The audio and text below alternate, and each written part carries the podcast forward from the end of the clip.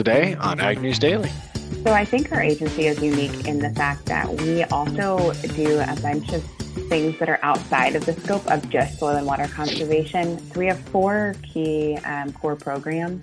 One of those being our flood control program. Well, here we are, December 6th, 2023. It's not the sixth day of Christmas, Delaney, in that song, because there's only 12. So we'll have to remember that as we get closer to only being 12 days away from Christmas. That is a bad dad joke, Tanner. it was uh I guess yes, a poor poor effort. My I will work on getting better at that. Okay. Thank you. I'm holding you to it. well, our friends in Minnesota and Wisconsin are hoping that maybe their weather gets better.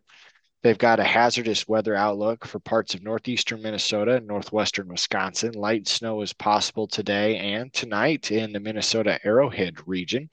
This is going to create slick conditions. The alert goes to say the widespread hazardous weather could be Thursday through next Tuesday, with the potential for that long, expansive session not creating a ton of accumulation, more just being a nuisance. We woke up here with frost on the roof and the grass in central Iowa. However, tomorrow, Iowa has a chance of setting heat records. So amazing to believe, Delaney, that there could be such a swing in temperatures to be warmer than typical during this time of year. And of course, we're watching the southern plains. High wind is still a factor in that area. We'll continue to keep an eye on that, but that's what I've got for weather today. All right. Well, not much of a weather update. So we'll keep it short, move along. That's right. Tanner, today is day seven of day eight, sorry, of COP28. And it's going to bring some monumental travel to the UAE. Not necessarily for COP28. Today is a day of rest, they say, as relief is in sight. Uh, traditionally, that this day seven area is a day of rest for COP28 negotiators, delegates, and journalists when they'll take time to recharge their batteries, maybe do some excursions in Dubai, and have a day to break in between all of the heavy discussion. But it's also a monumental day because President Vladimir Putin is visiting Saudi Arabia and the UAE, which is a rare foreign trip by the Russian president. Folks are watching to see if he will also drop by Dubai to visit the COP28 system, but we don't know that for sure. However, we do know he is heading to the Middle East to discuss oil production and OPEC Plus with Saudi Arabia's crown prince. Putin's meeting with the prince is coming after oil prices have fallen despite a pledge by OPEC, OPEC Plus, which is led by a group of allies, including Russia, to further cut oil output. They are going to continue their relationship here today. And Putin was commented in a statement saying, quote, our relations largely due to your position, referencing the UAE, have reached an unprecedentedly high level. The UAE is Russia's main trading partner in the Arab world. And Putin is going to do all he can today to continue developing that relationship. And again, OPEC Plus, whose members decided to pump the brakes on exports produce currently about 40% of the world's oil. Not sure where this discussion is going to lead if president is President Putin is trying to increase OPEC oil production or if he has a specific goal in mind. It's not clear to reporters who are speculating potentially on what they will be discussing here. But uh, what we do know is, of course, there is a lot of oil coming from Russia and the Middle East, and that is going to be a big point of discussion during this monumental visit. Yeah, it's one of those that's going to be looming for a little while. We have seen here some Fed notes that may have a big shift in their attitude since their September, excuse me, since their last September meeting. Current signals in the U.S. economy indicate that the Federal Reserve may start cutting interest rates significantly next year. An initial cut, cut could come as early as the first quarter in 2024, but most analysts are saying there won't be a cut until the second quarter. Key factors in the central banking system will consider whether inflation has reached its target of 2%. And continue to keep their eye on other areas. Currently, inflation is about 3.2%, but interest rates are still high with no sight in the next meeting for rates to come back down. As you keep an eye on these indicators, that 2% target could be very hard pressed case that if it reaches that level on a consistent basis for them not to start returning rates to a lower period. The marketplace has swung very quickly, says a Fed spokesperson. Holding rates higher and longer could create more of a standstill. The shift of this alt- altitude of rates could create a position to where U.S. Treasury yields don't fall into the targeted goal spots as well. So they'll continue to keep an eye on this, Delaney, but was a little surprised to see. I figured the flat period would be then placed for a little bit longer a lot of other indications is the labor market is softening up. Historically, when the unemployment rate goes up by more than a half percent, that's a sign of a recession. So we're continuing to keep an eye on that. But we do have a lot of split predictions. So camps on both sides are not quite sure what the Fed is going to do next. So we'll keep an eye on their next meeting and see what the rest of their notes say. Yeah. And, you know, the other part of this story, Tanner, is how this is impacting the larger global economy. Well, China has been uh, once again in the headlines here as their Evergrande Group, which is the largest real estate holding and real estate company, I believe, in the world, let alone in China, is also the most indebted real estate company. They currently have liabilities of $327 billion. And China has just announced that they're going to allow an extension to restructure this group's liabilities following a favorable court ruling for the group. This gives eight more weeks for the company to come up with solutions to solving their spiraling debt problem among amongst here the stagnant property market that's currently going on in China. But China's central bank has vowed to safeguard this company. Of course, that would be bad for the Chinese economy. And the next focus will be China's Central Economic Work Conference later this month, where policymakers in China will discuss economic targets for the coming year. However, the picture is not going to be so rosy, Tanner. It's a closed door meeting, so we will only get out of that speculation and whatever China decides to release or censor release. But China is currently facing a much larger, significant, and potentially dangerous problem related to some of their hidden debt of course, being a communist country, they are not always apt or quick to share what's truly going on behind the scenes. But not only do we see this really large debt holding for this real estate company in China, but there's also other various sources, including the International Monetary Fund and folks on Wall Street banks, estimating that the total amount of off balance sheet debt for the government in China is somewhere between 7 trillion and 11 trillion dollars, Tanner. So there is a high default risk for China right now and economists have identified that a significant portion of this hidden debt is anywhere from 400 to 800 billion dollars. And this could pose a considerable threat to China, China's financial stability as well as the global stability here of the world market since they are such a large global player. So hopefully we do hear a little bit more coming out of that work conference later this month, but uh, it's China, so we'll have to take it with a grain of salt. Yeah, that's correct. It's quite interesting when you think about off balance sheet debt because, you know, liabilities should be listed on a balance sheet. But again, like you said, that is China. We got some unfortunate news coming out of the House Agricultural Committee. Leader Glenn Thompson announced that he has been diagnosed with prostate cancer. The diagnosis came after a routine physical. He did make this announcement asking for both prayers and privacy at this time. So, anyone that has worked with him, he stated, knows that he's an eternal optimist and he will undergo treatment, but I'm grateful for the medical team and the family that he has around him. Glenn was first elected to Congress in 2008 from the North Pennsylvania's 15th congressional district. He became a ranking member of the Ag Committee in 2021 and a chair when Republicans took control of the House in 2023. News of this diagnosis is going to provide maybe some encouragement for other committee members to step up and fill that spot. As of right now, Thompson has no indications of resigning that lead position. The National Milk Producers Federation also said that they are backing uh, Representative Thompson, stated they know he's always been a fighter. There are other ag entities that are continuing to pledge their support for him as well.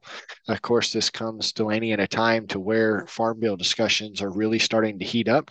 Hopefully, that continuity can remain where it is under his leadership and we can continue to get things pushed through. Tanner, I hadn't realized that he was dealing with those health issues. So thanks for bringing that up. I'm sure he's going to do his best, as you mentioned, to work to get the farm bill through, but that certainly presents additional challenges that we're already seeing here on top of the challenges that Congress is trying to get through here to achieve a farm bill. One point that could be yet again another point of contention is crop insurance payments which are a big portion of ag economy and our direct payment from the farm bill. But Congress, and more specifically the Government Accountability Office, on Monday was looking through ways to achieve significant savings in the crop insurance program through a few different methods. The GAO office said that there are ways to reform the crop insurance payments and save billions of dollars on the program, which costs over $101 billion, is the estimate over the next decade. Now, the two ways that they're going to do this, which I'm sure will not make farmers very happy, Tanner, is to one, reduce the guaranteed payments to insurers and to require wealthy operators to pay more for taxpayer subsidized coverage. They don't say what this quote unquote wealthy operator threshold looks like, but they did said, say that crop insurance is the largest strand of the farm safety net and we and they send more money to producers than traditional crop subsidies. They estimate on average that for every dollar of coverage, 62 cents gets paid back out to insurers and as they look at crop year 2022, the government paid some $11.6 billion in premiums, and farmers got $19 billion in indemnities. So the GAO and Environmental Working Group and a few other uh, folks are looking at ways to reduce this. Of course, we we're seeing some senators and representatives also get on board with this plan as well. But they're saying, all in all, that Congress needs to address the record profits being made by crop insurance companies.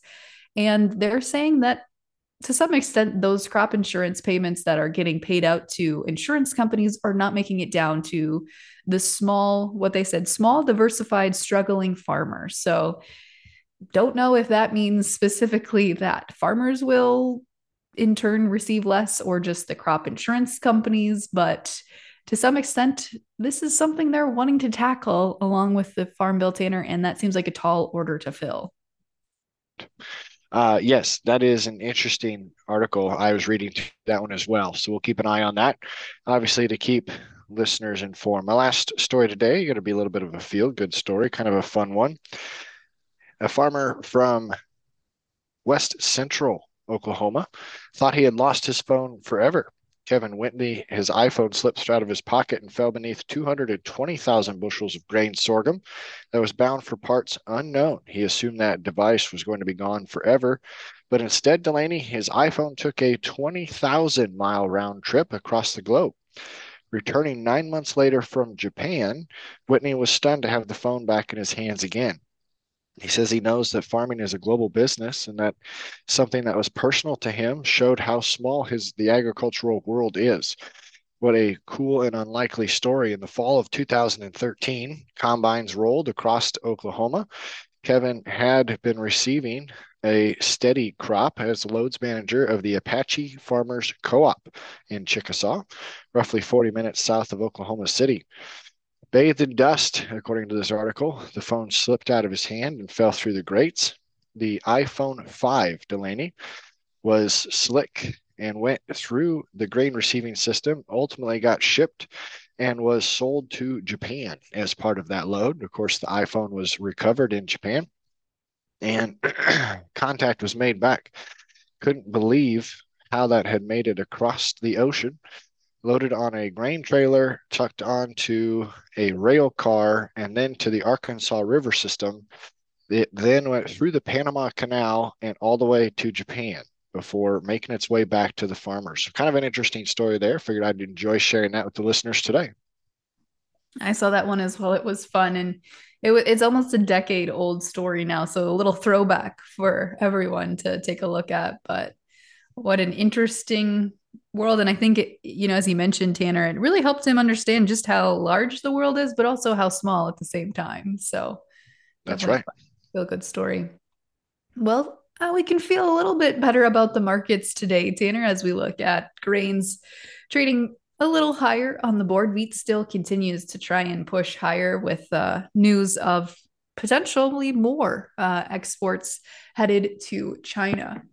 As we take a look here at the overnights, March corn up a penny and three quarters at 492, just ahead of the opening session. January soybeans up two and three quarters cents at 1308 and three quarters. March Chicago wheat this morning up eight and three quarters cents at 640. Hard red March winter wheat up six and a half at 669 and a quarter. And March spring wheat up two and a quarter cent at 741 and a quarter. As we take a look at livestock and where they closed yesterday, February live cattle added a dollar ninety will open this morning at a buck sixty eight ninety seven. January feeder cattle up the limit will open at two fourteen seventy. And February lean hogs down a dollar forty five yesterday on the board to open this morning at sixty nine thirty five. Tanner, we are chatting today with Molly Christensen of the Texas State Soil and Water Conservation to discuss some of the interesting programs they've got going on down there for growers in the Texas Panhandle region. So let's turn it over to that conversation.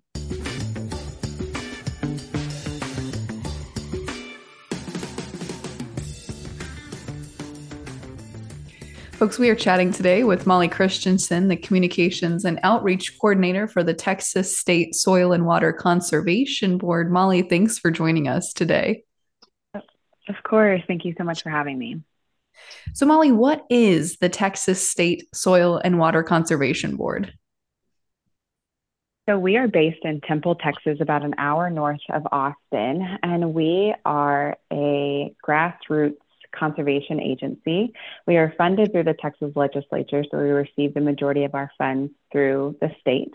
Um, and we have 260, 216 um, soil and water conservation districts across the state of Texas.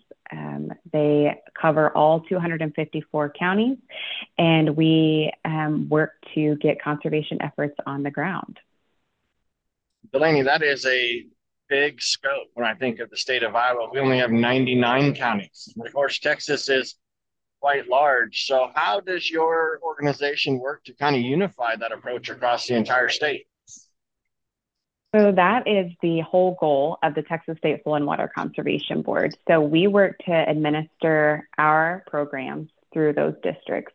Um, each one of those districts is comprised of five um, local directors that live within the district, um, and they um, are local subdivisions of government and they partner with us. So we function essentially as a funnel um, to those districts to get funds from the state legislature through EPA, NRCS, um, and other grant organizations to get those funds down to the local level um, in order to get natural resource practices um, employed.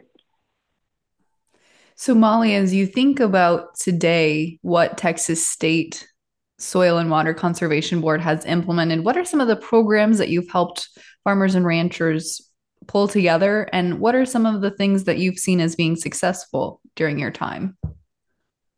So I think our agency is unique in the fact that we also do a bunch of things that are outside of the scope of just soil and water conservation. So we have four key um, core programs. One of those being our flood control program. We operate the rehab and operation and maintenance section of that. Um, and we work with our districts to make sure that their flood control structures within their district boundaries are up to standards and are um, doing the best that they can to protect the lives and property of the citizens um, within their district boundaries. We also have the Water Quality Management Plan program, and we provide technical and cost tier assistance to landowners to make sure that we get the best management practices for natural resources on the ground. And then, so with that program, we actually have 11,260 WQMPs statewide, covering about 5 million acres. Um, our next program is the um, non point source program, and we partner with the Texas Commission on Environmental Quality to administer that program there. And then lastly, we have um, the Rio Grande Carrizo Cane project, um, which is where we are working actively to control the invasive species along the Rio Grande River. Um, so, like I said, we kind of um, have a huge scope of work when you really look at it from the 30,000 foot view. Um, and those districts just play um, a key role in making sure all of those programs are working effectively. It's exciting to hear that you have all those different programs because when I think of Texas, I don't think of floods and I don't think right. of forests. It's uh, kind of fascinating. I know we've had some guests on from the state before. It seems like you're either dry or you get a lot of rain all at once. So is that why these programs are important?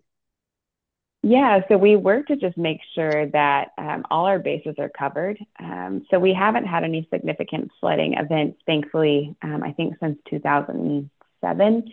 Um, but what has happened with our flood control structures is um, they're classified as low and high hazard dams. Um, and as urban sprawl has kind of taken over the state, um, these low hazard dams that were out in the middle of nowhere are now smack dab in the middle of a subdivision. And so the loss of life has increased, which has now increased the classification for that dam. So now it's a high hazard dam. And so that has kind of been the biggest initiative there with the flood control program. Um, it's not necessarily um, just the fact that we might get a massive amount of rain, um, it's just the potential loss of life has increased, um, which is something that we have to address. Molly, as you look at you know some of the programs that have started to roll out under this administration how does that tie into what you're doing with growers? Are you helping them apply for these types of different you know climate smart or commodity smart programs or do you tie into that piece at all so, um, exciting news as of the 87th legislature, which was the last legislative session before this past one, we had Senate Bill 1118, um, which came into play. So we are we have enabling legislation that kind of kind of keeps us to our core four programs that I talked about earlier. Um, and Senate Bill 1118 um, has actually enhanced our jurisdiction um, for a wider range of natural resource priorities outside of our core programs. Um, through this program, which is called the On the Ground Initiative, we're excited to partner um, with Texas A&M AgriLife Research to kick off the Texas Climate Smart Initiative. Um, which is a five year pilot program um, that will work with Texas farmers and ranchers um, to adopt climate smart agriculture and forestry practices. So we've actively been engaged in soil health practices um, and getting those resources to our directors and landowners. Um, but we haven't had a way to actively go seek out a grant as an agency. We've just had to kind of serve as a partner in making sure that they have the resources to put on like soil health conferences. Um, and so we're excited to kind of have a little more wiggle room to go after um, some more climate smart um, initiatives and practices. So, as you guys look to close out this year and prepare for next, what are some big initiatives that are on your docket? Um, so that program in general is is taking up a good chunk of um, our bandwidth. We are going to it's covering the whole state of Texas. It's a brand new program, and so we're having to do um, we're having to hire a lot more bodies than we had. Um, and so we're gearing up to make sure that we're going to be the best resource that we can for them. Um, and so that one I think is is what's going to take up the biggest um, section of our plate headed into the next year. Um, and then I think as we um, as we continue into 2024, our priorities are going to stay the same as our main four programs, which are going to be the flood control program, our water quality management plan program, and the non-point source, and then addressing the invasive species around the Rio Grande River. Molly, if we have any of our listeners who are interested in finding out more information about the organization, where can they go to find more information? So on our website, there is the SWCD locator page. Um, it's based on where you live, um, and you can click on your county, and that will give you the information um, for your local soil and water conservation district. Um, in order to be able to participate and be a cooperator with that district, you have to live within the county or the district boundaries. Um, and then you'll have to see what um, programs that they have available there within their district. Awesome. Well, Molly, thanks so much for joining us today. We certainly appreciate your time. Thank you for having me. Well, right in the middle of the week, we'll be back again with two more shows. Don't go too far away, listeners. Delaney, but for today, what do you say? Should we let them go? Let's let them go.